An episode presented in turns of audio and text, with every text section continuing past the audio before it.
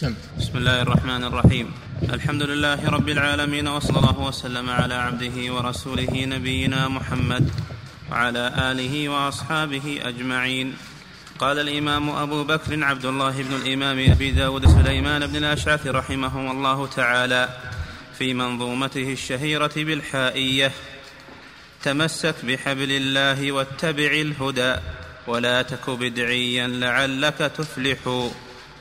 ودم بكتاب الله والسنن التي أتت عن رسول الله تنجو وتربح. نعم. وقل غير مخلوق كلام مليكنا بذلك دان الأتقياء وافصحوا نعم. ولا تك في القرآن بالوقف قائلا كما قال أتباع لجهم واسجحوا نعم. ولا تقل القرآن خلق قراءته فإن كلام الله باللفظ يوضح. بسم الله الرحمن الرحيم. الحمد لله رب العالمين. صلى الله وسلم على نبينا محمد وعلى آله وأصحابه أجمعين. هذه الأبيات مقطع من منظومة أبي بكر ابن أبي داود رحمهم الله تعالى. وهو يتضمن عقيدته وما هو عليه وأنه متبع للسلف في ذلك. كان المسلمون في الصدر الأول أحد عصر الصحابة يعتقدون ما جاء في القرآن والسنة من غير تردد ومن غير شك لأنهم آمنوا بالله ورسوله إيمانا صادقا قويا فاعتقدوا ما جاء في كتاب الله وفي سنة رسوله صلى الله عليه وسلم. كل ما اشتمل عليه القرآن واشتملت عليه السنة في جميع أمور الدين فإنهم يؤمنون به ولا يشكون في ذلك سواء كان في العقائد أو كان في العبادات أو في المعاملات أو في الآداب أو في الأخلاق أو في الأحكام الشرعية كالحلال والحرام. ما كانوا يتوقفون في شيء من ذلك لأن هذا هو مقتضى الإيمان. وهم آمنوا حقا وصدقا فلا يترددون فيما ثبت في كتاب الله وسنة رسوله صلى الله عليه وسلم. في أي موضوع كان. ولا في أخباره الماضية والمستقبلة. لا يستثنون شيئا مما جاء في الكتاب والسنة. إلا ويؤمنون به ايمانا جازما. لا يعتريه شك. لأن هذا هو مقتضى الإيمان. ولكن ظهرت الفرق الضالة ظهرت الفرق الضالة في أواخر عهد الصحابة كفرقة الخوارج وفرقة الشيعة فرقة المرجئة وفرقة القدرية. ظهرت هذه الفرق ولكن كان أصحابها يتكتمون في القرون المفضلة. كانوا يتكتمون من إظهار هذه المخالفات وكان من ظهر منه شيء فإنه يؤخذ على يده ويمنع من ذلك. وإن وصل به الأمر إلى الردة فإنه يقتل حماية لهذا الدين من أن يعبث به هؤلاء العابثون. فلما انقضت القرون المفضلة ودخلت الثقافات الأجنبية في بلاد المسلمين كثقافة الروم وثقافة الفرس حصل شيء من الخلل ونشط دعاة الضلال في ترويج هذه الأفكار المنحرفة فعند ذلك نشط أهل العلم في بيان عقيدة أهل السنة والجماعة التي كان عليها صحابة رسول الله صلى الله عليه وسلم وعليها التابعون وأتباع التابعين فحرروها ودونوها في كتب. سموها الإيمان أو الشريعة أو السنة. كل هذه الأسماء موجودة. السنة الإيمان الشريعة فدونوها وردوا على المخالفين. فصار هذا من من من لطف الله بهذه الأمة ليبقى دينها. فإن الله يقيض له حماة في كل زمان. يحفظونه ولهذا قال الإمام أحمد رحمه الله في خطبته في الرد على الجهمية الحمد لله الذي جعل في كل زمان فترة من الرسل بقايا من أهل العلم. بقايا من أهل العلم يحيون بكتاب الله الموتى ويبصرون به العمي ويردون انتحال المبطلين وتأويل الجاهلين فما أعظم أثرهم على الناس وما أقبح أثر الناس عليهم. أو ما هذا معناه من خطبة الإمام أحمد الجيدة الجليلة. ثم إن المسلمين توارثوا هذه الكتب واستخلصوا منها كتب العقائد العقيدة أو التوحيد وتداولوا هذه الكتب المستخلصة مما ألفه هؤلاء الأئمة. فوجدت كتب العقيدة التي تتضمن جميع مسائل العقيدة وما عليه سلف هذه الأمة. ثم إن بعض العلماء نظم هذه المتون هذه المتون متون العقيدة نظموها لأن النظم أخف على النفس وأسرع في في الحفظ وأبقى في الذاكرة. فنظموا هذه المتون في العقائد ليسهل حفظها. ومن ذلك هذه المنظومة التي بين أيدينا وهي حائية ابن أبي داود.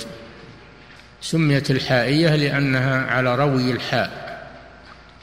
على روي الحاء مثل الميمية لابن القيم والنونية لأنها على روي النون أو الميم.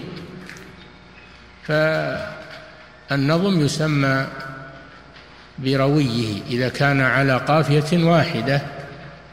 إذا كان على قافية واحدة فإنه يسمى باسم هذه القافية.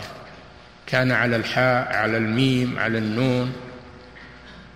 فيقال النونية الحائية الميمية وهكذا. أما إذا كان النظم ليس على قافية واحدة وهو ما يسمى بالرجز والأرجوزة فهذا يسمى بالمنظومة. يسمى بالمنظومة. منظومة آه، كذا وكذا. مثل منظومة السف منظومة السفاريني وغيره. يسمى بالمنظومات والأرجوزات مثل المنظومة الفرائض التي نظمها الرحبي الرحبية وغيرها. في الفقه أيضا نظم الفقه مثل نظم ابن عبد القوي للمقنع ونظمه للآداب الشرعية.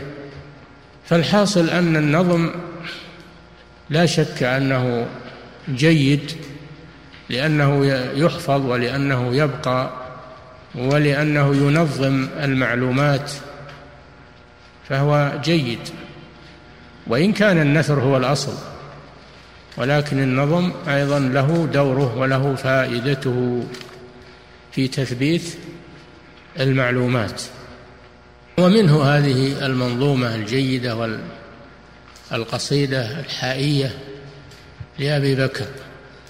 وأبو بكر هو عبد الله ابن أبي داود سليمان بن الأشعث السجستاني صاحب السنن المسماة بسنن أبي داود وهي إحدى السنن الأربع من دواوين السنة المهمة.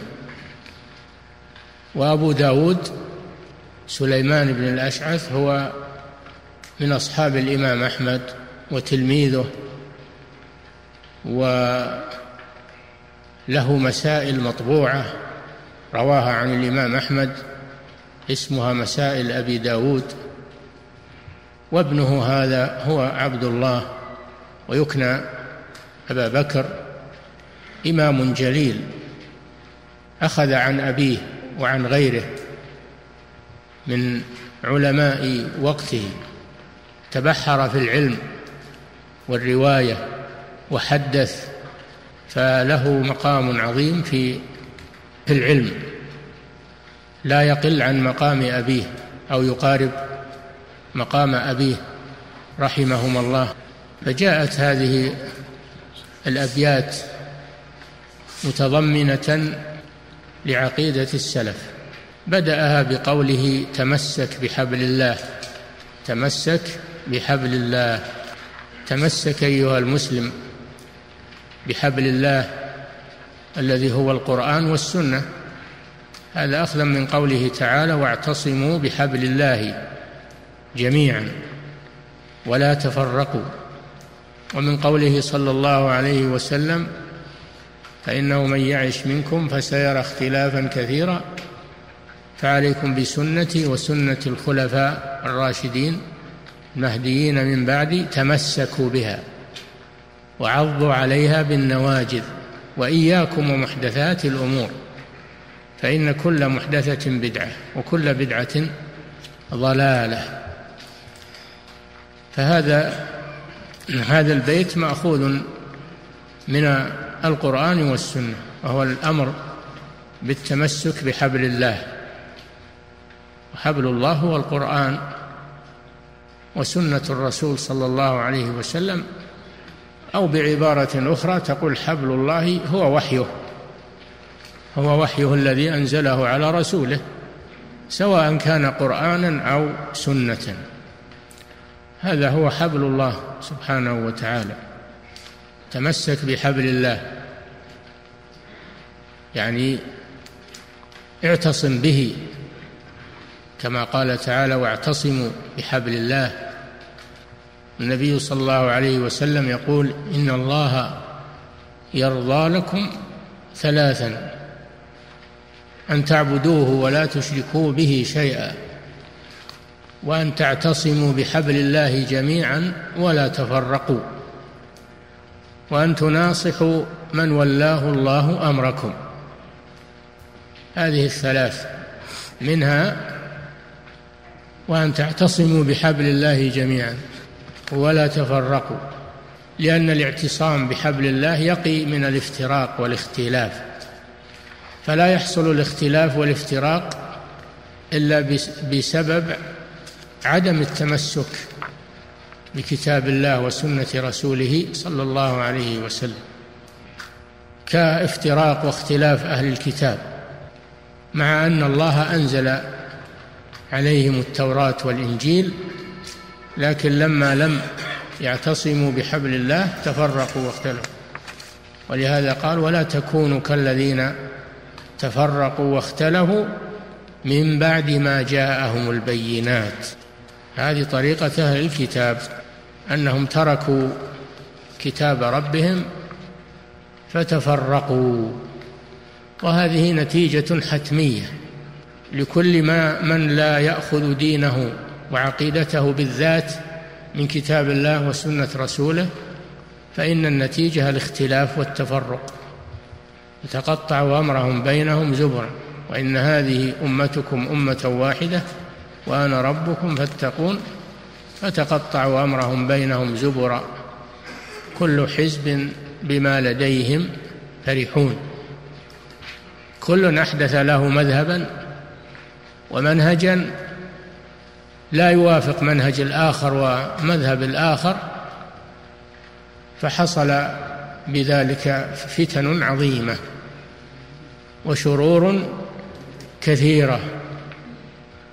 فلا عاصم من هذه الفتن وهذه الاختلافات وهذه الملاحات بين الناس إلا بالاعتصام بكتاب الله. وبسنة رسوله صلى الله عليه وسلم لا سيما في الأصل والأساس وهو العقيدة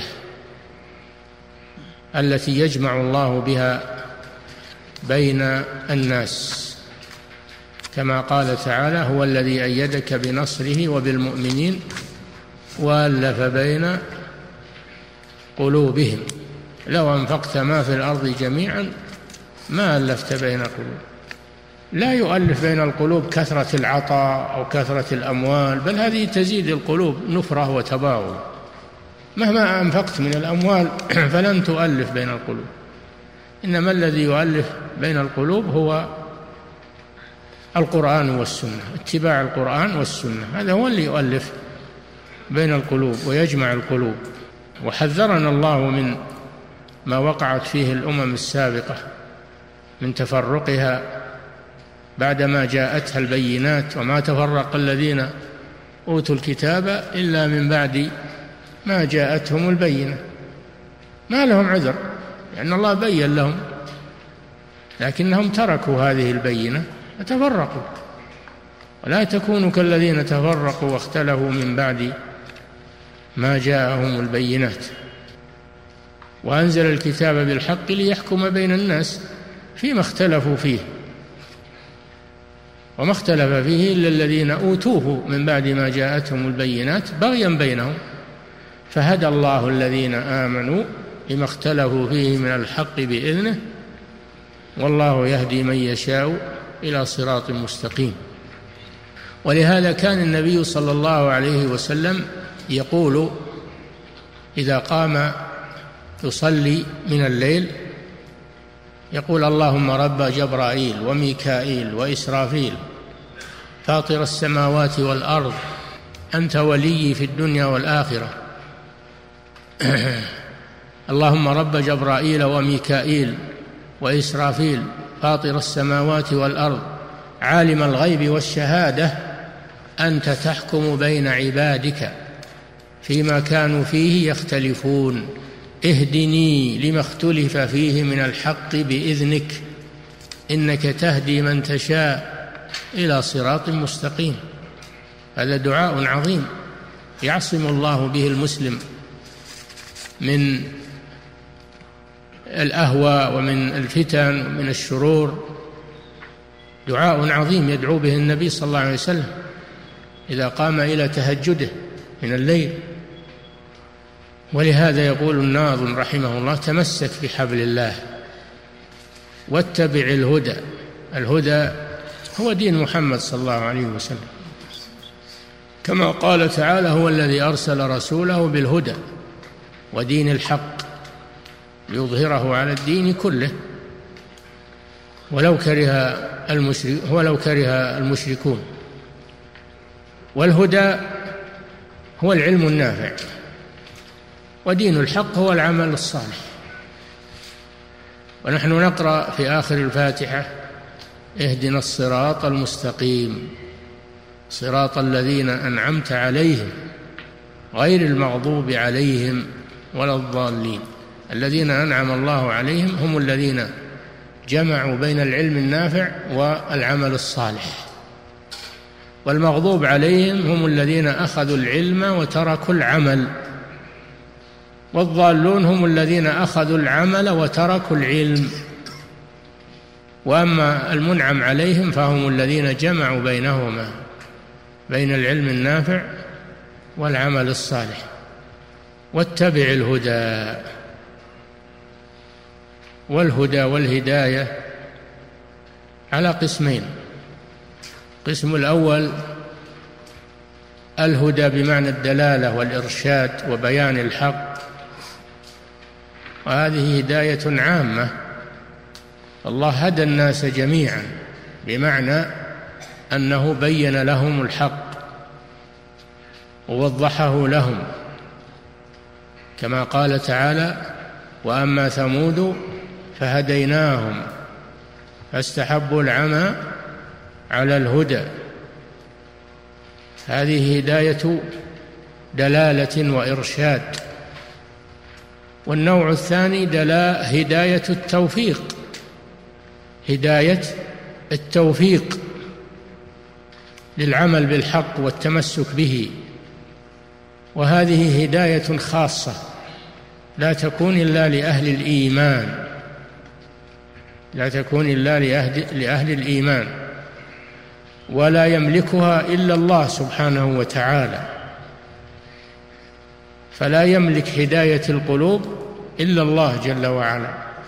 إنك لا تهدي من أحببت ولكن الله يهدي من يشاء وهو أعلم بالمهتدين. أما الهداية الأولى وهي هداية الدلالة والإرشاد فهذه يملك يملكها الرسل والأنبياء والأنبياء وأهل العلم كلهم يدلون على على الحق ويبينونه ويبصرونه. ولهذا قال وإنك لتهدي يعني الرسول صلى الله عليه وسلم وإنك لتهدي إلى صراط مستقيم. ربما يقول قائل لماذا الله جل وعلا قال لنبيه في آية وإنك لتهدي؟ وفي آية أخرى يقول إنك لا تهدي من أحببت. أليس هذا تعارض؟ نقول لا. ما هو بتعارض هذا وحاشا وكلا. فإنك لتهدي إلى صراط مستقيم يعني تدل وترشد وتبين إنك لا تهدي من أحببت يعني لا تقدر على توفيق الناس وقبولهم الحق. هذا لا يقدر عليه إلا الله سبحانه وتعالى. فلا تعارض بين الآيتين وإنما تتعارض عند من لا علم عنده. أما البصير بالقرآن والبصير بالعلم فلا يت... القرآن لا يتعارض أبدا. والسنة لا تتعارض لأنها تنزيل من حكيم حميد لكن الشأن باللي يفهم ويجمع بين الأدلة واتبع الهدى. ولا تك بدعيا ولا تك بدعيا هذا نهي. والبدعي نسبة إلى البدعة. والبدعة ما أحدث في الدين مما ليس له أصل في كتاب الله وسنة رسوله. هذا هو البدعة. ما أحدث في الدين مما ليس له دليل من كتاب الله وسنة رسوله. فالله نهانا عن الابتداع في الدين. والنبي صلى الله عليه وسلم حذرنا من الابتداع في الدين. الله جل وعلا يقول اليوم أكملت لكم دينكم. وأتممت عليكم نعمتي.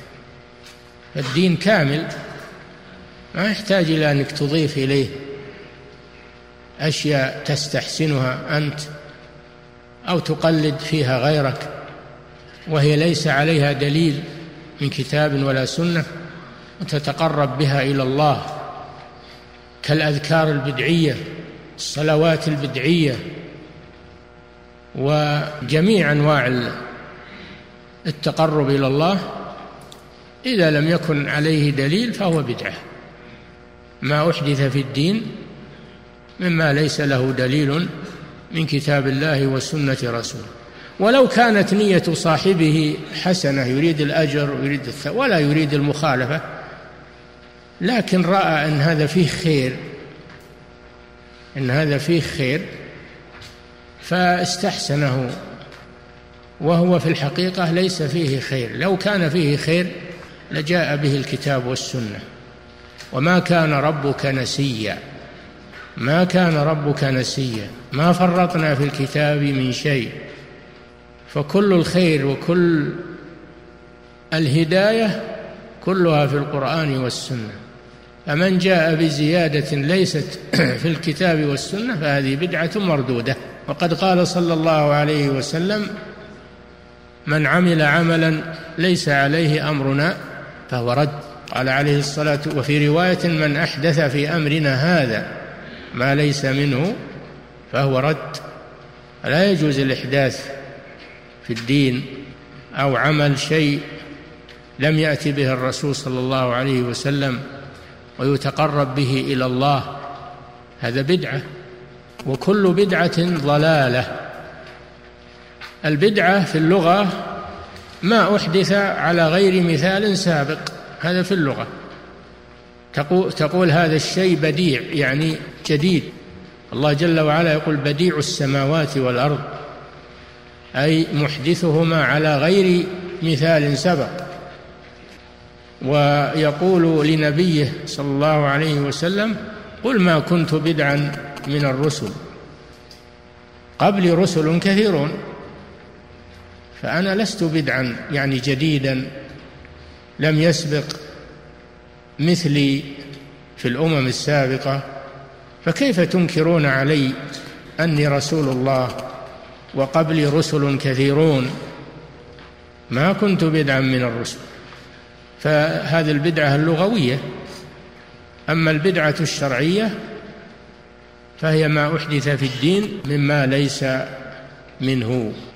ما ليس له دليل من كتاب الله أو سنة رسوله صلى الله عليه وسلم.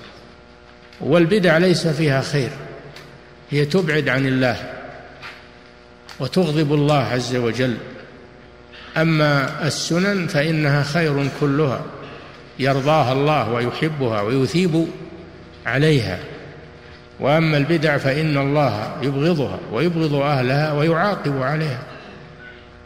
فلا مجال للزيادات والإضافات والاستحسانات واتباع الناس على ما هم عليه حتى نعرف دليلهم حتى نعرف دليلهم. فإن كانوا على حق اتبعناهم واتبعت ملة آبائي إبراهيم وإسحاق ويعقوب. هذا الاتباع على الحق. أما إذا كانوا على غير حق فإننا لا نتبعهم. ولو كانوا من أفضل الناس. لا نتبعهم وهم على غير حق. والنصارى لما أحدثوا الرهبانية التي ما كتبها الله عليهم ضلوا بها وأيضا ما قاموا بها عجزوا عجزوا يقومون بها لأنهم هم اللي حملوا أنفسهم ما لا تطيق. الله لا يكلف نفسا إلا وسعها لكن هم حملوا أنفسهم ما لا تطيق فعجزوا عنها وتركوها فما رعوها حق رعايتها. فالحاصل أن البدعة شر وإن زعم أصحابها أنها خير وإن قالوا إن البدع تنقسم إلى قسمين بدعة حسنة وبدعة سيئة وبدعة مباحة. نقول لا ليس في البدع شيء حسن. البدع في الدين ليس منها شيء حسن لأن النبي صلى الله عليه وسلم قال كل بدعة ضلالة. كل بدعة ضلالة. أن تقول إن فيه بدعة حسنة هذا تكذيب لقول الرسول صلى الله عليه وسلم. وقوله من عمل عملا ليس عليه أمرنا فهو رد. فليس هناك بدعة في الدين حسنة؟ أبدا. أما ما زعموا من البدع الحسنة بناء المدارس والربط و وتأليف الكتب. نقول هذا ما هو بدعة هذا الدين حث عليه حث على الإحسان حث على العمل الصالح حث على الخير. هذه كلها من الخير من أمور الخير وهي معينة على فعل الخير. هي ليست بدع هذه جاء بها الدين وحث عليها الرسول صلى الله عليه وسلم تعاونوا على البر والتقوى ولا تعاونوا على الإثم والعدوان. من سن في الإسلام سنة حسنة فله أجرها وأجر من عمل بها يعني أحيا سنة قد أميتت فقلده الناس في ذلك له الأجر وأجر من اقتدى به. فهذه ليست ليست بدعا حسنة هذه هذه من من السنة. تعليم العلم النافع وعمل ما يعين على طلب العلم فتح المدارس تكوين المعاهد والكليات فتح الربط لطلبة العلم هذا كله مما يعين على طلب العلم. وهو مأمور به شرعا ليست هذه بدع.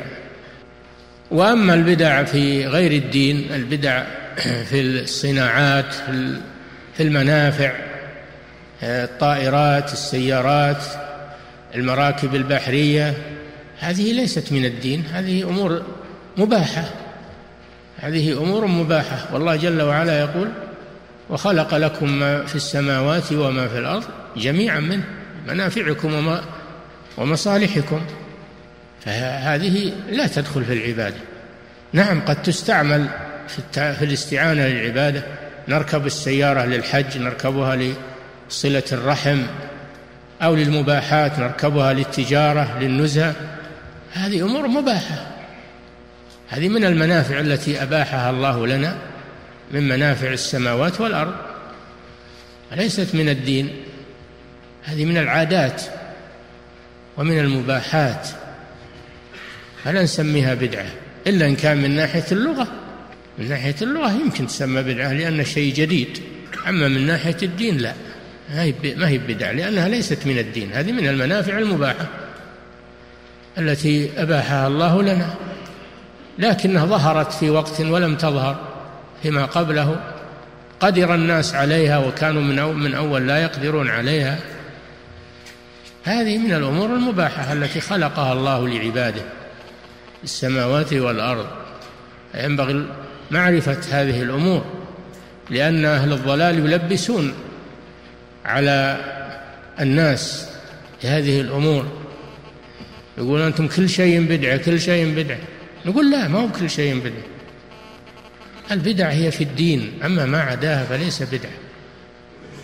إنما هو مما أباح الله لعباده. ففرق بين هذا وهذا. نعم ولا تكن تمسك بحبل الله واتبع الهدى. ولا تك بدعيا لعلك تفلح. لعلك تفلح. إذا أردت الفلاح وهو السعادة في الدنيا والآخرة فتمسك بحبل الله واتبع الهدى. هذا هو سبيل الفلاح. والفلاح هو كثرة الخير ونيل السعادة. قال تعالى قد أفلح المؤمنون الذين هم في صلاتهم خاشعون. إلى قوله تعالى والذين هم على صلواتهم يحافظون. أولئك هم الوارثون الذين يرثون الفردوس هم فيها خالدون.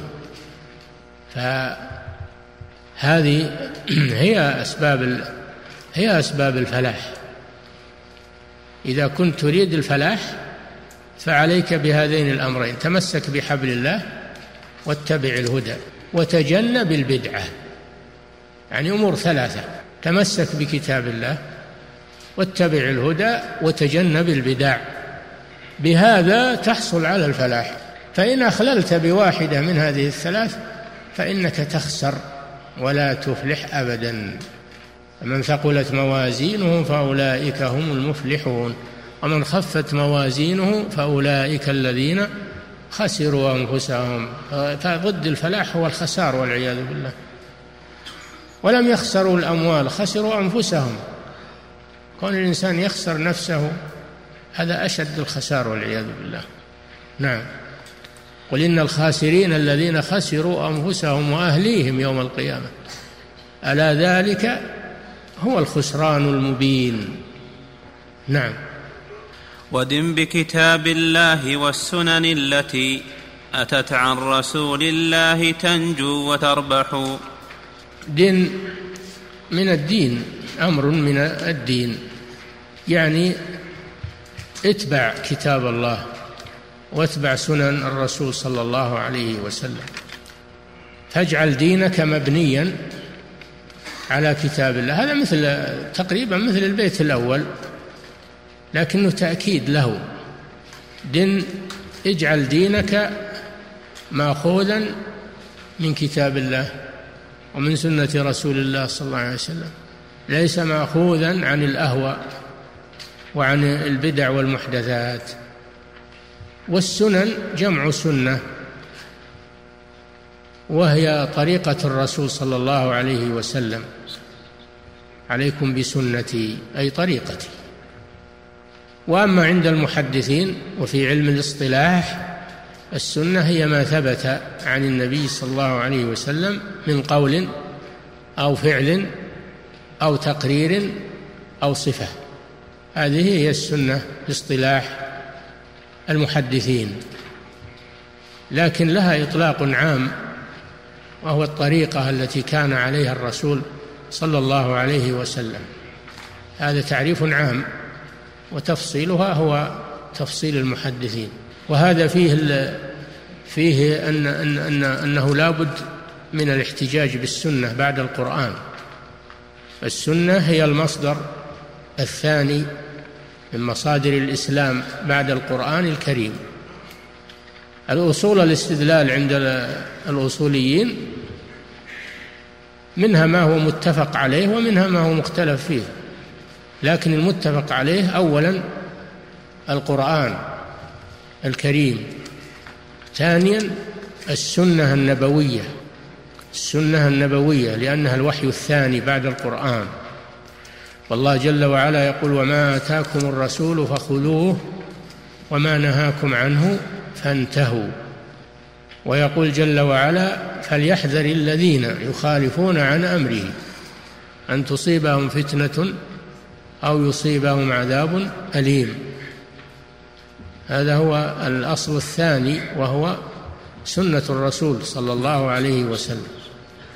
لأنه صلى الله عليه وسلم لا ينطق عن الهوى إن هو إلا وحي يوحى ولهذا يسميها العلماء بالوحي الثاني بعد القرآن الكريم. فيجب اتباع السنة. ما صح عن رسول الله صلى الله عليه وسلم أجب علينا أخذه. واتباعه والعمل به سواء كان متواترا أو آحادا. المهم أنه صح عن الرسول صلى الله عليه وسلم. فما صح أخذنا به خلافا للمبتدعة الذين ينكرون السنة ينكرون السنة ويقولون يكفينا العمل بالقرآن. فإنكار السنة ليس عملا بالقرآن لأن الله جل وعلا يقول وما آتاكم الرسول فخذوه ما نهاكم عنه فانتهوا. وهؤلاء يقول يكفينا القرآن. القرآن قال لك ما آتاكم الرسول فخذوه وما نهاكم عنه فانتهوا. قال جل وعلا من يطع الرسول فقد أطاع الله. من يطع الرسول فقد أطاع الله. وقال واتبعوه لعلكم تهتدون. واطيعوا الرسول لعلكم ترحمون.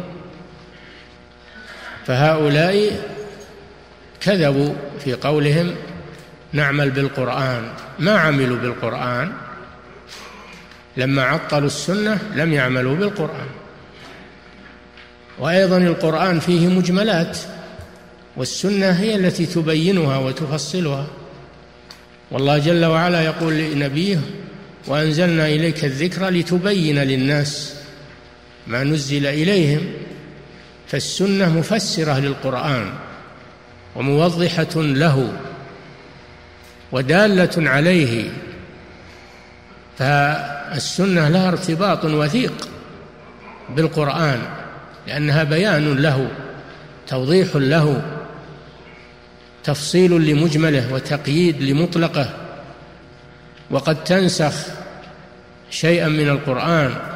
ينسخ القرآن بالسنة والسنة بالقرآن والقرآن بالقرآن والسنة بالسنة. فلا بد من هذه المطالب العظيمة. وهؤلاء قد أخبر عنهم النبي صلى الله عليه وسلم حذر منهم. فقال يوشك رجل شبعان متكئ على أريكته يأتيه الحديث من حديثي أو السنة من سنتي فيقول بيننا وبينكم كتاب الله. بيننا وبينكم كتاب الله. ما ما أحله أحللناه وما حرمه حرمناه. قال صلى الله عليه وسلم ألا وإني أوتيت القرآن ومثله معه. يعني السنة. والسنة هي الحكمة. وأنزل الله عليك الكتاب والحكمة. الكتاب هو القرآن والحكمة هو السنة. ويعلمهم الكتاب والحكمة. كتاب هو القرآن والحكمة هي السنة. فالسنة لا بد منها وهي الأصل الثاني من أصول الأدلة المجمع عليها.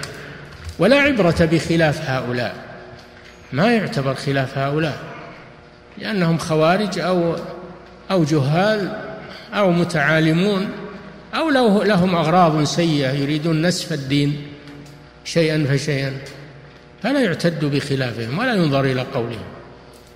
ويؤخذ بالسنة الصحيحة سواء في الفروع أو في الأصول لأن فيه من يقول أخبار الآحاد لا لا يؤخذ بها في العقائد إنما يؤخذ بها في الفروع لأنها أدلة ظنية يقولون.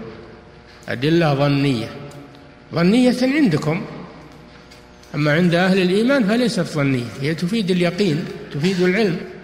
ما دامت صحت عن رسول الله صلى الله عليه وسلم فهي تفيد العلم وليست ظنية. فيؤخذ بها في العقائد وفي المعاملات وفي غيرها. هذا الأصل الثاني. الأصل الثالث الإجماع. ومن يشاقق الرسول من بعد ما تبين له الهدى ويتبع غير سبيل المؤمنين.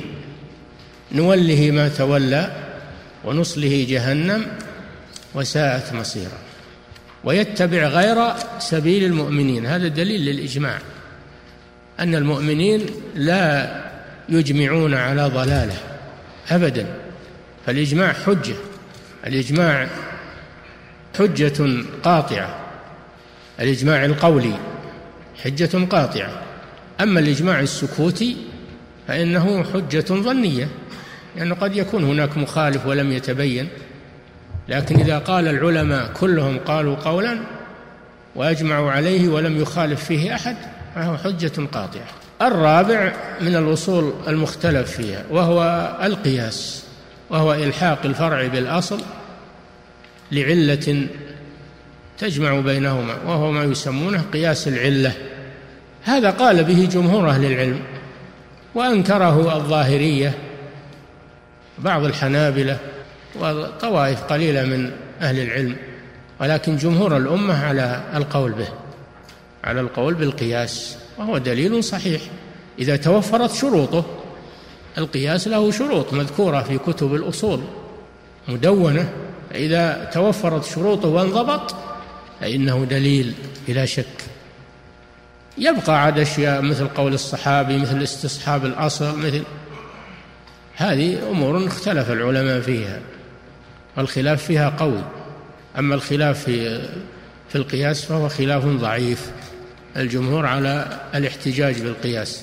لكن الإمام أحمد يقول القياس يذهب إليه عند الضرورة مثل الميتة يذهب إليها عند الضرورة. ما دام وجد نص من كتاب الله أو من سنة رسوله فلا حاجة إلى القياس. إذا لم يوجد فيذهب إلى القياس من باب الضرورة. نعم. تمسك بحبل الله واتبع الهدى ولا تك بدعيا لعلك تفلح. لعلك رجاء. لعلك هذا رجاء. لأننا لا نجزم كما أخذنا في العقيدة لا نجزم لأحد بجنة أو نار إلا من شهد له رسول الله صلى الله عليه وسلم أو شهد له أو أو جاء في القرآن أنه من أهل الجنة أو من أهل النار. أما من لم يأتي في الكتاب والسنة تعيينه أنه في الجنة أو أنه في النار فنحن لا نجزم ولكن نرجو للمحسن ونخاف على المسيء. وأيضا المسلم لا يغتر بعمله لعلك تفلح شوف لعلك تفلح لا تجزم وتغتر بعملك ولكن ترجو الله ترجو الله أن يجعلك من المفلحين. تأتي بالأعمال الصالحة وترجو الله أن يجعلك من المفلحين. ولا تعتمد على الرجاء فقط بدون عمل. هذه طريقة الضالين. هذا الرجاء المذموم. الرجاء المحمود هو الذي يكون معه عمل صالح. تعمل السبب وترجو من الله عز وجل. ولا تجزم لنفسك. هذا هو الرجاء المحمود. المقرون بالعمل الصالح. نعم. ودن بكتاب الله والسنن التي أتت عن رسول الله تنجو وتربح. كما ذكرنا دين يعني اجعل دينك مأخوذا من كتاب الله عز وجل. تدين الدين والتدين معناه الدخول في دين الله عز وجل. ويكون الدين مبنيا على كتاب الله وسنة رسوله السنن التي نعم. أتت عن رسول الله تنجو وتربح. السنن التي أتت عن رسول الله صلى الله عليه وسلم وهي الأحاديث الصحيحة. أما ما جاء عن غيره فينظر فيه فإن وافق الكتاب والسنة يؤخذ به وإن خالف الكتاب والسنة فإنه يرد على صاحبه والأئمة يوصون بهذا. يقول الإمام الشافعي إذا خالف قولي قول رسول الله صلى الله عليه وسلم فخذوا بقول رسول الله صلى الله عليه وسلم واضربوا بقول عرض الحائط. ويقول الإمام مالك رحمه الله كلنا راد ومردود عليه إلا صاحب هذا القبر يعني رسول الله صلى الله عليه وسلم لأنه كان في في المسجد النبوي كان يدرس في المسجد النبوي. يقول إلا صاحب هذا القبر. الرسول لا يرد عليه أبدا وإنما يقبل قوله عليه الصلاة والسلام. أما غيره فإن وافق الكتاب والسنة يؤخذ وإن خالف يرد. والإمام أبو حنيفة وهو أول الأئمة الأربعة رحمه الله يقول إذا جاء الحديث عن رسول الله فعلى الرأس والعين وإذا جاء الحديث عن أصحاب رسول الله فعلى الرأس والعين. وإذا جاء الحديث عن التابعين فهم رجال ونحن رجال. يعني ينظر فيه. اللي جاء عن غير الرسول عن غير الله ورسوله ينظر فيه. ولو كان من أفضل الناس ولو كان من التابعين. ينظر فيه. فإن وافق الكتاب والسنة أخذنا به. وإن خالف تركناه. الإمام أحمد رحمه الله يقول عجبت لقوم عرفوا الإسناد وصحته يذهبون إلى رأي سفيان سفيان الثوري الفقيه الإمام الجليل. والله تعالى يقول فليحذر الذين يخالفون عن أمره أن تصيبهم فتنة أو يصيبهم عذاب عذاب أليم. فلا يجوز أخذ قول الفقيه مهما بلغ من الفقه والعلم إلا إذا كان مبنيا على دليل صحيح. أما إن كان مخالفا للدليل فلا يؤخذ به لأنه لا قول لأحد مع قول الرسول صلى الله عليه وسلم. يا أيها الذين آمنوا لا تقدموا بين يدي الله ورسوله واتقوا الله إن الله سميع عليم. نعم. وقل غير مخلوق كلام مليكنا بذلك دان الأتقياء وأفصحوا. الدخول في مسألة القرآن هذا يحتاج إلى وقت. لعلنا نؤجله للدرس القادم إن شاء الله. نعم. أحسن الله إليكم صاحب الفضيلة وجزاكم الله خيرا. هذه أسئلة كثيرة أعرض على فضيلتكم بعض مما تيسر منها. هذا السائل يقول هل تناسب هذه المنظومة طالب العلم المبتدئ؟ نعم. تناسب طالب العلم المبتدئ وطالب العلم المنتهي. هذه منظومة جيدة ومأخوذة من كتاب الله ومن سنة رسوله صلى الله عليه وسلم من عقيدة السلف. نعم. أحسن الله إليكم صاحب الفضيلة. هذا السائل يقول ما هو الفقه الأكبر؟ الفقه الأكبر هو التوحيد. الفقه الأكبر هو التوحيد. وبعده الفقه في في الفروع في الطهارة والصلاة وال... هذا بعد الفقه الأكبر. فمعنى الشهادتين هذا هو الفقه الأكبر. ومعنى بقية أركان الإسلام هذا هو الفقه الذي بعده. لا نقول الفقه الأصغر لكن نقول بعد الفقه الأكبر. نعم. أحسن الله إليكم صاحب الفضيلة. وهذا السائل يقول الإمام أحمد يقول كما نقلتم عنه في المقدمة أن العلماء يحيون الموتى مع موت موت الجهل يعني. موت الجهل ما هو يحيون الموتى الأبدان؟ هذا لا يقدر عليه إلا الله أو من أعطاه الله المعجزة كعيسى ابن مريم عليه السلام. لا يحيي الموتى إلا الله جل وعلا. أو من أعطاه الله المعجزة كعيسى ابن مريم. وإذ تخرج الموتى بإذني فأما غيره فلا أحد يقدر أن يحيي. لكن يقصد الإمام أحمد موت الجهل. يحيونهم بالعلم. نعم. أحسن الله إليكم صاحب وموت الجهل تراه أشد من موت البدن. لاحظوا هذا. موت الجهل أشد من موت البدن. يعني موت الجهل والعياذ بالله مآله إلى النار. أما موت البدن فهذا كل يموت. كل يموت. كل نفس ذائقة الموت. ولهذا يقول الشاعر وفي الجهل قبل الموت موت لأهله. وأجسامهم قبل القبور قبور. نعم. أحسن الله إليكم صاحب الفضيلة. هذا سائل يقول كثير منا يحفظ القرآن ولكن يا شيخنا عندما نطالبه للاستشهاد أو الاستدلال على مسألة فإننا لا نجده. ونرجو منكم توضيح طريقة تجعلنا نستحضر ما نحفظه من كلام الله.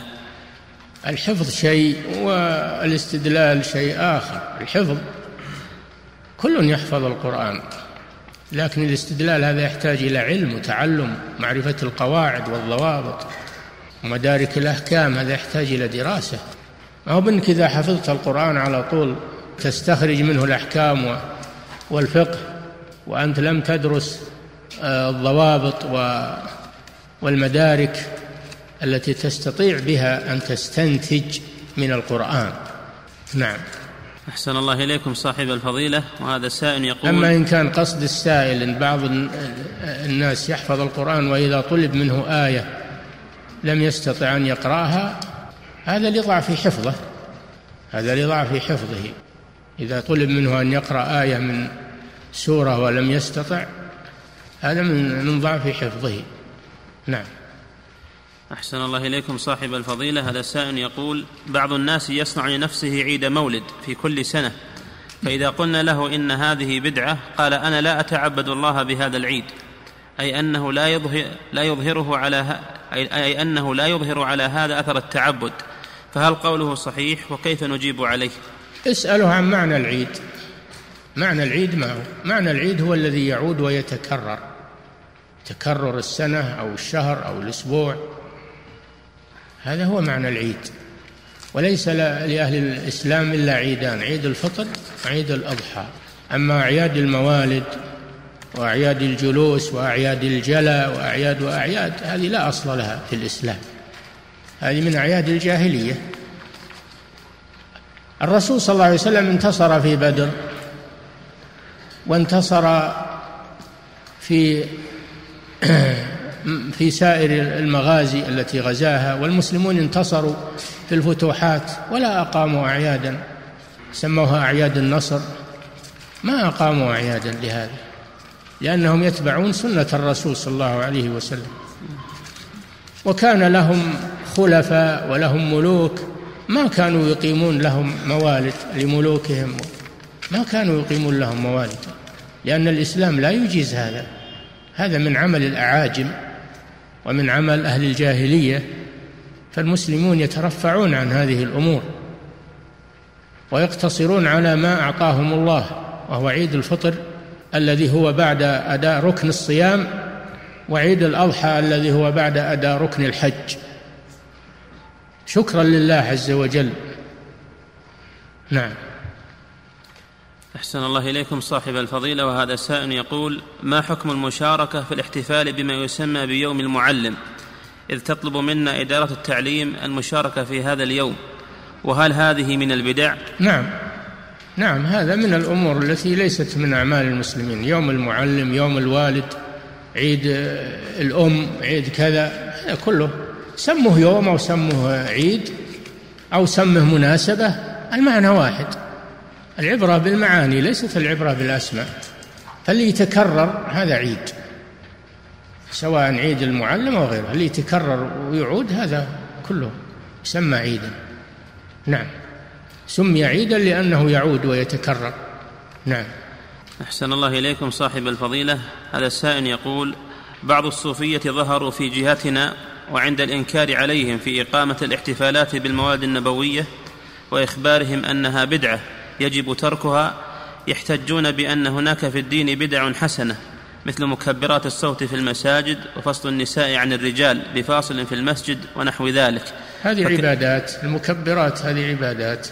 هذه أدوات أدوات نستخدمها مثل ما تركب السيارة تتكلم بالميكروفون أو بالإذاعة. هذه أدوات أباحها الله لنا. وليست من العبادة وإنما هي للاستعانة بها على العبادة. الاستعانة بها على العبادة. فهذا لا يفهم اللي يتكلم بالكلام هذا ما يفهم أو أنه ملبس يلبس على الناس. فالمكبرات والسيارات والملابس والبترول اللي ظهر والاختراعات هذه كلها من المباحات. ومن المنافع التي أباحها الله لنا. ليست من العبادات. أما الموالد هذه من العبادات ومن التشبه. حتى لو كانت ما من العبادات فهي من التشبه بالأعاجم تشبه بالمشركين في إحياء هذه المناسبات. النبي صلى الله عليه وسلم يقول من تشبه بقوم فهو منهم ومن ذلك التشبه بهم في هذه الأعياد. والمولد النبوي هذا ما هو عادة هذا عبادة لأنهم ما عملوه إلا تقربا إلى الله بحب الرسول صلى الله عليه وسلم فهم يعملون على أنه عبادة فهو بدعة فهو بدعة وتشبه بالنصارى في عيد المولد المسيح اللي جعلوه. فيه تشبه وفيه بدعة لأنهم يعتقدون يطلبون به الأجر من الله. يقولون هذا تعبير عن محبة الرسول صلى الله عليه وسلم. يا أخي إذا أردت تعبر عن محبة الرسول فاتبعه. أما أنك تبتدع وتقول هذا تعبير لا هذا غلط. هذا خلاف محبة الرسول صلى الله عليه وسلم. إذا فعلت ما نهاك عنه فأنت تبغضه ولا تحب العلامة المحبة الاتباع. فيا عجبا تعصي الإله وأنت تزعم حبه. وهذا لعمري في القياس بديع. لو كان حبك صادقا لأطعته. إن المحب لمن يحب مطيع. أما أنك تخالفه ينهاك عن البدعة وتخالفه وتعمل بدعة. ما أنزل الله بها من سلطان. تقول أنا أحب الرسول. هذه دلالة على بغض الرسول صلى الله عليه وسلم وبغض سنته. وبغض سنة الرسول صلى الله عليه وسلم. نعم. أحسن الله إليكم صاحب الفضيلة. هذا السائل يقول إذا اجتمع الناس في المسجد في يوم من الأسبوع يصلون على النبي صلى الله عليه وسلم وقصدهم أن يأتي الناس إليهم ليعظوهم حتى يهدوهم إلى الله. هل هذا العمل بدعة؟ نعم هذا بدعة. الصلاة على الرسول صلى الله عليه وسلم مشروعة. إن الله وملائكته يصلون على النبي. يا أيها الذين آمنوا صلوا عليه وسلموا تسليما. قال صلى الله عليه وسلم من صلى علي واحدة صلى الله عليه بها عشرا وقال عليه الصلاة والسلام صلوا علي فإن صلاتكم تبلغني حيث كنتم. فنصلي على الرسول صلى الله عليه وسلم ونسلم عليه لكن لا نجتمع نعد اجتماع في المسجد أو في أي مكان لأن هذا بدعة. ما شرع لنا إننا نجتمع لأجل الصلاة على الرسول. هذا بدعة بدعة إضافية. الأصل مشروع لكن هذه البدعة إضافية. أدخلت على شيء مشروع فهي بدعة إضافية. نعم. أحسن الله إليكم صاحب الفضيلة وهذا السائم يقول هل تأسيس المؤسسات الدعوية؟ أليس هذا من البدع؟ ما دام النبي صلى الله عليه وسلم لم يفعل ذلك. لم يفعل ذلك الرسول لم يدعو إلى الله. إيش السؤال بحبل الله جميعا. الرسول بعث بالدعوة إلى الله عز وجل. فنحن ندعو إلى الله. اقتداء بالنبي صلى الله عليه وسلم. قل هذه سبيلي أدعو إلى الله على بصيرة أنا ومن اتبع سواء دعونا فرادى أو مجتمعين جماعات أو كونا إدارة للدعوة. الدعوة مشروعة وليست بدعة. الدعوة مشروعة وليست بدعة. سواء كنا فرادى أو مؤسسة دعوية نتعاون على البر والتقوى. نعم. أحسن الله إليكم صاحب الفضيلة وهذا السائل يقول ما المقصود بالبدعة اللغوية وما معنى قول عمر رضي الله تعالى عنه هذه بدعة حسنة؟ يعني لغوية اللغوية هي البدعة بمعنى الشيء الذي لم يسبق له نظير. هذا معنى البدعة اللغوية الشيء الذي لم يسبق له نظير. وقول عمر من هذا القبيل لأن التراويح ليست بدعة. التراويح فعلها الرسول صلى الله عليه وسلم. صلاها بأصحابه ليالي ثم تخلف عنهم خشية أن تفرض عليهم. وبقي المسلمون يصلونها جماعات بعد الرسول صلى الله عليه وسلم جماعات إلى أن جمعهم عمر على إمام واحد كما كانوا خلف النبي صلى الله عليه وسلم. لأن المحذور انتهى وهو خشية الفرضية لأنه بعد وفاة الرسول صلى الله عليه وسلم ليس هناك تشريع ولا فرضية. فعمر أراد البدعة اللغوية أنه شيء ما ألفه الناس مضى عليهم وقت. بعضهم ما حضر فعل الرسول وبعضهم نسي.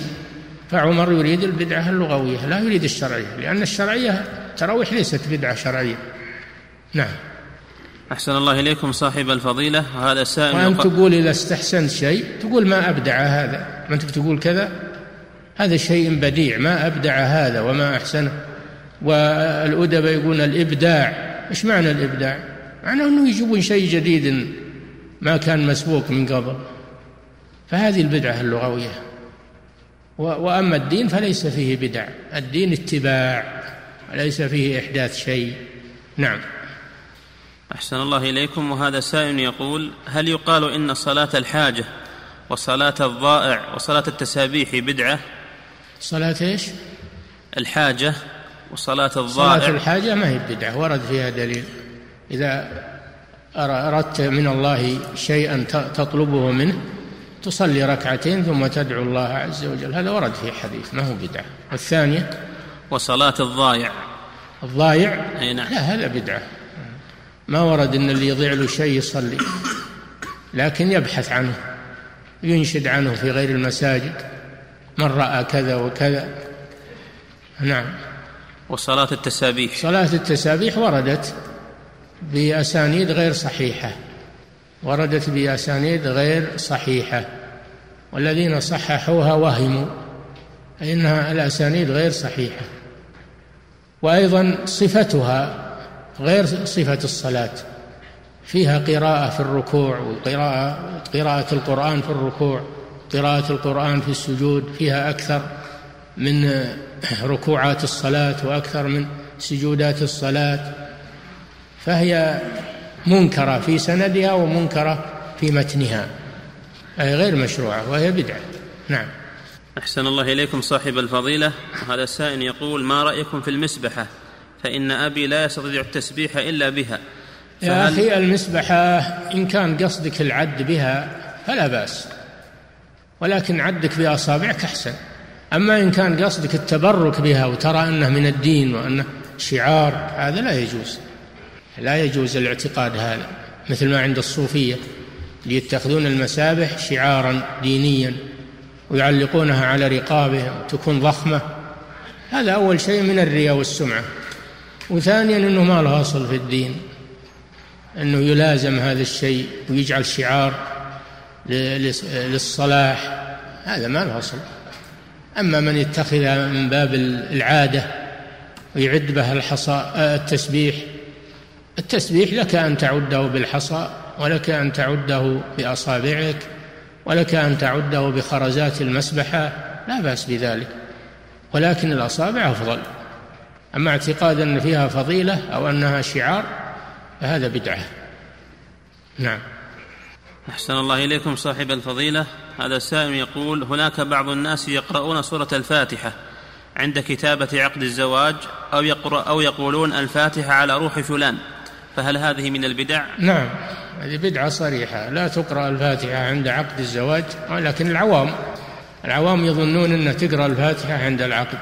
هذا ما له أصل. اللي يقرأ عند العقد الآيات الثلاث من سورة من سورة آل عمران. يا أيها الذين آمنوا اتقوا الله. أولا خطبة الحاجة. نحمد الله ونستعينه ونستغفره ونتوب إليه إلى آخره. ثم يقرأ آية آل عمران. آية آل عمران. يا أيها الذين آمنوا اتقوا الله حق تقاته. الآيتين. الآية والتي بعدها. ثم أول سورة النساء. يا أيها الناس اتقوا ربكم الذي خلقكم من نفس واحدة. وخلق منها زوجها وبث منهما رجالا كثيرا ونساء واتقوا الله الذي تساءلون به والأرحام. إن الله كان عليكم رقيبا. الآية الثالثة آية الأحزاب. يا أيها الذين آمنوا اتقوا الله وقولوا قولا سديدا. يصلح لكم أعمالكم ويغفر لكم ذنوبكم. الآية آيتان من سورة الأحزاب. ثم بعدها يأتي الإيجاب والقبول. الإيجاب من الولي والقبول من الزوج. هذا عقد النكاح ويكون فيه شهود. يكون فيه شاهدان يشهدان على العقد ويكون رضا الزوجة يؤخذ رضا الزوجة وإذنها بذلك. نعم. أحسن الله إليكم صاحب الفضيلة. هذا السائل يقول ما قول المبتدعة في التفريق بين الحديث المتواتر والآحاد بالتفصيل؟ المبتدعة يقولون يحتج بالمتواتر. بعضهم يقول ما يحتج بالسنة مطلقا لا متواتر ولا آحاد. بعضهم يقول يحتج بالمتواتر في أمور العقيدة ولا يحتج بالآحاد في أمور العقيدة هذا هذا غلط. كل ما صح عن الرسول صلى الله عليه وسلم فإنه يحتج به. والمتواتر هو ما يرويه جماعة عن مثلهم. من بداية ما يرويه جماعة يستحيل مواطأتهم على الكذب عن مثلهم. من بداية السند إلى نهايته. وأما الآحاد فهو ما ليس كذلك ما رواه واحد أو اثنان أو ثلاثة المشهور والعزيز والغريب. ما رواه واحد هذا غريب ما رواه اثنان هذا عزيز ما رواه ثلاثة هذا مشهور ما رواه أكثر من ثلاثة هذا المتواتر. الأحاديث المتواترة قليلة لو ما نعمل إلا بها ما بقي شيء.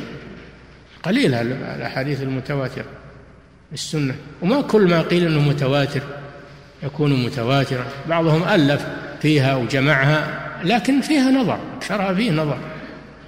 أكثرها فيه نظر. نعم. أحسن الله إليكم صاحب الفضيلة. هذا السائل يقول من يقول إن أهل البدع يؤجرون على نياتهم ويأثمون على أفعالهم هل قوله صحيح؟ لا. أنا أقول لا يؤجرون لا على نياتهم ولا على أفعالهم لأنهم نووا بدعة نووا شيئا غير مشروع. فكيف يؤجر على شيء غير مشروع؟ وإن كان يؤخذ من كلام شيخ الإسلام رحمه الله في اقتضاء الصراط المستقيم شيء من هذا لكن هذا فيه نظر. كيف يؤجر على شيء غير مشروع؟ الواجب عليه أن يتبع المشروع. نعم. أحسن الله إليكم صاحب الفضيلة. هذا السائل يقول ما نصيحتكم لطلاب الجامعة؟ هل يحضروا الدروس العلمية المقامة في المساجد أم يكتفوا بالمقررات الدراسية التي يدرسونها في الجامعة؟ في الدرجة الأولى الدروس النظامية يتقنونها فإن بقي عندهم وقت فلا بأس أنهم يحضرون في المساجد. أما أنهم يحضرون في المساجد ويضيعون الدروس النظامية فهذا هذا ما يصلح. هذا ما يصلح وهذا يسبب عليهم نقصا في تحصيلهم وفي دراستهم. يقدمون الدروس النظري النظامية فإن بقي وقت يحضرون وإن ما بقي وقت يكتفون بالدراسة النظامية وفيها خير إن شاء الله إذا أتقنوها وجودوها فيها خير. نعم. أحسن الله إليكم صاحب الفضيلة وهذا السائل يقول ما المقصود بالهداية في قول الله تعالى فاهدوهم إلى صراط الجحيم؟ هذه الهداية نوع, نوع خاص من والهداية في الدار الآخرة إلى المنازل. أهل الجنة يهتدون إلى منازلهم في الجنة. وأهل النار يهتدون والعياذ بالله إلى منازلهم في النار. هذه هداية في الآخرة. يهتدون إلى منازلهم. نعم. اهدوهم إلى صراط الجحيم. يعني دلوهم والله جل وعلا يقول سيهديهم ويصلح بالهم. سيهديهم يعني بعد الموت. والذين قتلوا في سبيل الله. وهم الشهداء فلن يضل أعمالهم. سيهديهم. يهديهم عقب ما يموتون. نعم يهديهم إلى منازلهم في الجنة. سيهديهم ويصلح بالهم ويدخلهم الجنة عرفها لهم. هذه هداية خاصة في الآخرة. نعم. ذكر ابن القيم أنواع الهداية في مفتاح دار السعادة أنها ما أدري سبعة يمكن سبعة أنواع على بالي أنها سبعة. بعضهم يقول أربعة. يراجع كتاب مفتاح دار السعادة في كتاب آه، باب الهجرتين وطريق السعادتين. إي نعم. طريق الهجرتين ما هو مفتاح دار السعادة. لا طريق الهجرتين وباب السعادتين. نعم. أحسن الله إليكم صاحب الفضيلة. هذا السائل يقول هل الاستحلال بالفعل يكون كفرا؟ وهل يعتبر من يعطي تصاريح للحانات التي يشرب فيها الخمر أو المراقص أو دور السينما والمسارح أو البنوك الربوية هل يعتبر هذا استحلالا بالفعل يكون كفرا؟ لا الفعل ما يدل على الاستحلال. قد يكون يعترف بتحريمها وفعلها من باب الشهوة أو من باب حب المال. فلا ويعتبر هذا معصية ولا يعتبر كفر. الاستحلال يكون بالقول إذا صرح. وقال هذا الشيء حلال هذا اللي يعتبر كفرا.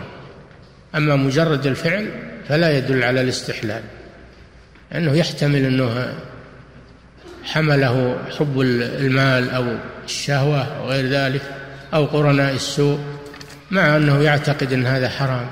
نعم. أحسن الله إليكم صاحب الفضيلة. هذا سائل يقول الذي ينكر الإجماع والقياس أيكون مبتدعا؟ الإجماع ما أحد ينكره من أهل من أهل السنة. الإجماع الصحيح القطعي ما أحد ينكره من أهل السنة. ما أحد ينكره. أما القياس نعم فيه الخلاف والجمهور على أنه صحيح وأنه ما وأنه مدرك من مدارك الأحكام. نعم. أحسن الله لكن لا يحكم على من أنكره بالكفر من أنكر الإجماع آه، من أنكر القياس لا يحكم عليه بالكفر. أما من خالف الإجماع شوفوا من خالف الإجماع يحكم عليه بالكفر. ومن يشاقق الرسول من بعد ما تبين له الهدى ويتبع غير سبيل المؤمنين نوله ما تولى ونصله جهنم وساءت مصيره. نعم. أحسن الله إليكم صاحب الفضيلة. هذا السائل يقول من يقول إن الأحاديث هي ظنية الثبوت أحاديث الآحاد ولا يأخذ بها هل يدخل في وعيد النبي صلى الله عليه وسلم؟ نعم. يدخل في وعيد النبي صلى الله عليه وسلم لأن قصدهم من هذا قصدهم سيء قصدهم أن يقدموا أدلة المنطق وعلم الكلام يجعلوها محل للأحاديث. هذا قصدهم يقولون إن إن إن أدلة المنطق إنه إنها قطعية وأدلة الأحاديث هذه ظنية فيقدم القطعي على الظن. والعكس هو الحق أن الأحاديث هي القطعية وأن قواعد المنطق ظنية لأنها مخترعات وعمل بشر فهي تخطي وتصيب. أما السنة لا تخطي أبدا. إذا صحت فإنها لا تخطي. معصومة. نعم. أحسن الله إليكم صاحب الفضيلة. هذا السائل يقول من أول من, من قال إن الحديث ينقسم إلى متواتر وآحاد؟ وهل هذا التقسيم صحيح؟ نعم. التقسيم صحيح. واقع. هذا هو الموجود. أما أول من قال هذا ما أدري. ما أعرف. هذا مشهور عند المحدثين وعند العلماء. أما أول من قال به ما أدري. نعم. أحسن الله إليكم صاحب الفضيلة. هذا سائل يقول ما حكم القول لشخص يا إرهابي؟ هذا يرجع عاد إلى الواقع. إن كان هو إرهابي هذا وقع موقعه. وإن كان أنه كذب يرجع على من قاله. يرجع الإثم على من قاله. واتهم أخاه بما ليس فيه. هذا والله أعلم. وصلى الله وسلم على نبينا محمد وعلى آله وصحبه أجمعين.